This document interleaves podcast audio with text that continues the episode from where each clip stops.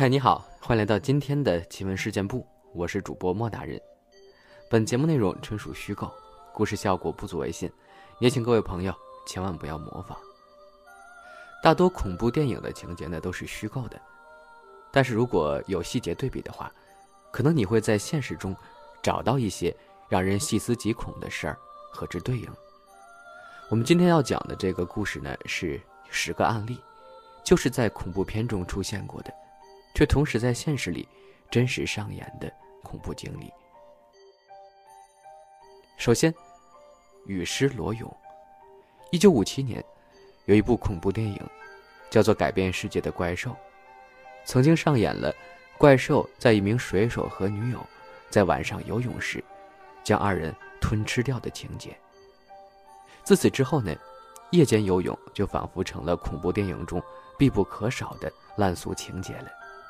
你一定看过，被泡得肿胀的尸体，在河中若隐若现，而不知情的人们还在欢快地游着泳。而某一天，一个倒霉蛋就这么与尸体不期而遇了。恐怖电影中，大部分被安排了裸泳的角色，其实不会惨死。导演对情节的设定是：当这些人在水中嬉闹时，观众们得以看着角色们。正与一具腐尸分享着同一片水域。但是这样的事儿呢，不只是发生在电影中，还有真事儿。那是二零一一年六月的一个周日，波士顿一位三十七岁的妇女，与她邻居家九岁的小男孩，到公共浴池游泳。二人却在泳池深水池边意外滑倒，摔进了四米深的水中。那个男孩呢，浮在水面上得救了，但是那个三十七岁的女人却被淹死了。尸体深埋在池底。小男孩呢，曾经向两位救生员求救过，称他的一位朋友有了危险。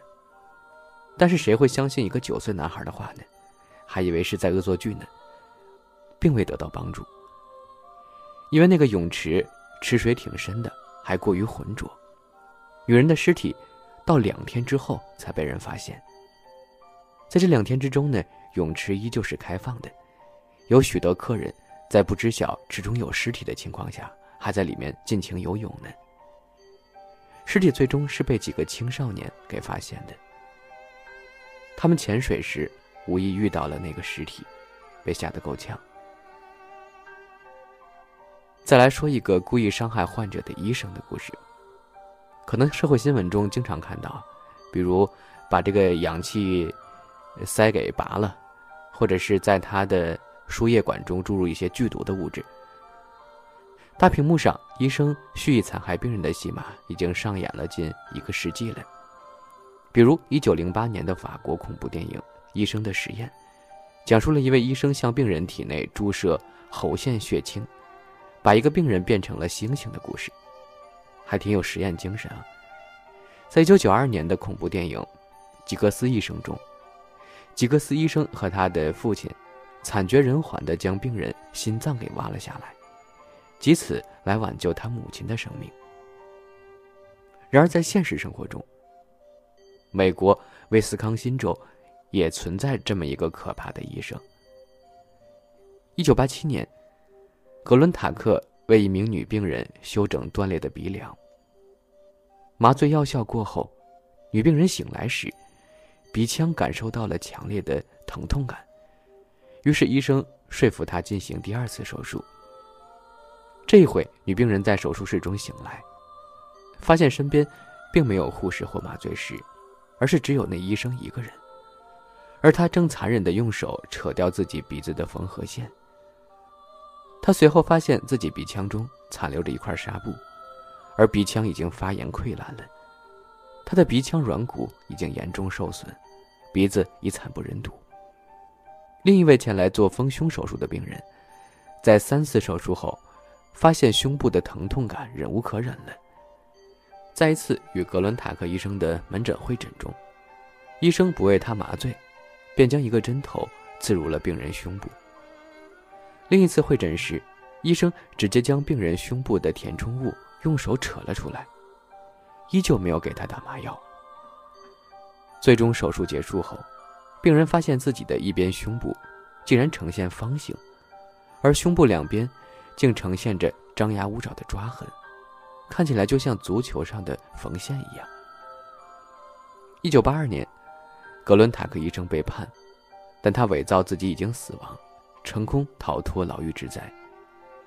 这位变态医生没有进过一天监狱，最终在二零一一年，他杀死了妻子，杀死了宠物猫后，自杀而死。人也会舔人，在恐怖电影集《半夜鬼上身》中，有这么个故事：十二岁的阿曼达被父母留在家里，姐姐也甩下她和男朋友约会了，陪伴她的只剩下一只狗，叫做奥丁。忠诚的奥丁时时陪在阿曼达身边，他躺在阿曼达的床下，并且时不时的舔一舔她的手。后来，阿曼达被楼下的声音惊醒了，但是他看了看周围，并没有发生什么事儿。回到床上后，他依旧把手伸出来让奥丁舔。接着，他感觉手上好像沾了大量的唾液。当阿曼达再次被吵醒后，他看到了镜子上写着一行字儿：“人也会舔人哦。”紧接着，他发现奥丁已经被杀害了。后来，这个故事经常被提起。然而，二零一五年三月时，故事中的事儿居然真的发生了。住在佛罗里达棕榈泉市，一位身份不明的六十一岁理发师，忙着在家找他的两只猫，因此没有听见有人敲门。他来到卧室，伸出手摸索床底下时，他并没有摸到软软的、蓬松的毛，而是摸到了一张冰凉的、汗涔涔的皮肤。过了一会儿，一个奇怪男人连滚带爬的从他的床下爬了出来，跑出了他的屋子。不过后来，这个男人还是被抓住了。经确认，此人是一名小偷。当时敲门，没有人回应。他便以为屋里没人，所以潜入房内准备行窃。结果老妇人到处找猫，他无处藏身，便躲进了床底。现实生活中，应该发生过很多类似的事儿吧？偷窥者或者是行窃者，躲在床底下，观察着屋主人的一举一动。说实话，小时候我经常特别害怕，害怕我的床底下藏着什么东西。镜子里的血腥玛丽，我们之前的节目中呢，好像讲过这个故事。几十年来，女孩子们半夜聚会总喜欢玩一些招鬼的游戏，一般来说都是在有一面大镜子的浴室里进行，并将蜡烛作为唯一的照明来源。召唤者站在镜子前，重复的将“血腥玛丽”的口令念十三回，接着镜子里就会出现一张丑陋变形的脸。紧接着，就会有一些不幸的事儿发生了。在念念有词的时候，有时候不会只说血腥玛丽，还会说玛丽沃斯、黑艾格尼斯或者魔鬼撒旦。这个故事很流行的，所以很多电影都会以此为情节，像是什么阴间大法师啊、血腥玛丽呀、阴风怒吼等等，都有类似的情节。意大利的科学家吉奥瓦尼卡普托测试了五十个志愿者，让他们在昏暗的灯光下盯着镜子看十分钟。大概只盯了一分钟后，他们当中的大部分人都看到了一张奇怪的、来自冥界的脸。百分之六十六的参与者都看到了自己扭曲的脸，只有百分之十八的参与者看到的是其他动物的脸，像是猪、狮子。或者猫，还有一些参与者看到的是完完全全的陌生人，像是一个孩子或者是一位老妇人。大约只有百分之十的参与者看到的是他们死去父母的脸，并且几乎接近一半的参与者都说他们看到的镜像是奇怪的现实中不存在的可怕生物。但是关于这个仪式，其实没有什么特别不祥之处。它只是依赖于一个视觉的幻想，这种幻觉被称之为卡普托效应，或者是视觉消失。在刺激不变的时候，眼睛中的神经元会减少，甚至是会停止传送信号，导致反射全部或者是部分减少，直到眼睛眨眼或者不自觉的移动，这种反射才会出现。所以我们在镜子里看到的，只是依据我们的下意识或者是之前的经历，自己想象出来的影响。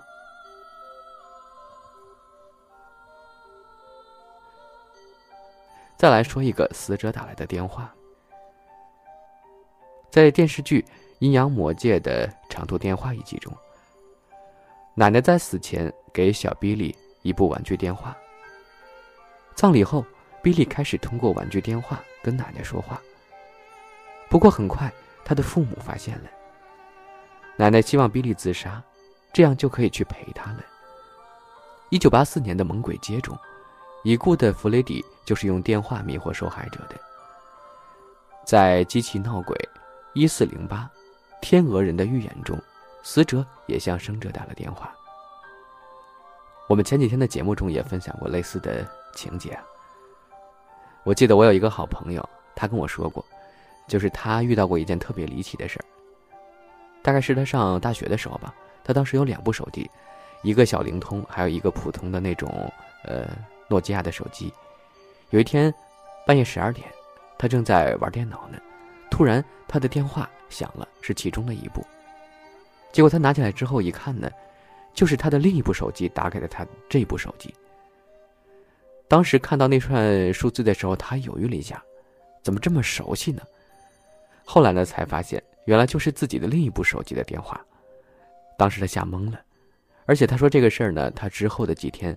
呃，还连续经历过几回，也是挺可怕的。而现实生活中，打来电话的死者往往是亲友，而非恶灵。二零零八年，查克·佩克是林克市郊火车上的其中一名乘客。这列火车在加利福尼亚州圣费尔南多大峡谷与一列运货的火车相撞了，结果两列火车上的二百二十八名乘客中。有二十五人遇难，一百三十五人受伤。事故发生后，佩克的手机呼叫了他的儿子、未婚妻、兄弟姐妹和继母。就在之后的超过六个小时中，一共拨打了三十五通电话，但电话接通后却只有忙音，而家人们回拨时，电话直接转到了语音留言。后来，家人们才得知，火车相撞时，佩克当场就毙命了。也就是说，在佩克的电话开始狂轰滥炸时，佩克早就已经不在了。那部电话后来再没有修好。一九八八年，恐怖小说家迪恩·孔茨接到了一个来自妈妈的电话。奇怪的是，他没有将这个号码告诉任何人，而他的母亲在二十年前就已经去世了。电话中与妈妈一模一样的声音，请求道。求求你一定要当心啊！接着电话挂断了。在他电话挂断之前，他一共重复了三遍这句话。两天之后，孔慈接到父亲雷居住的社区的电话，说他的父亲揍了另一位居民。当他到达父亲的社区时，父亲竟然想用鱼刀砍他。孔慈从父亲手中抢下了鱼刀。当孔慈走出房门时，他发现自己被持枪警察团团围住。把刀放下，他们喊话道。孔慈试图解释，可是他们又喊了一遍。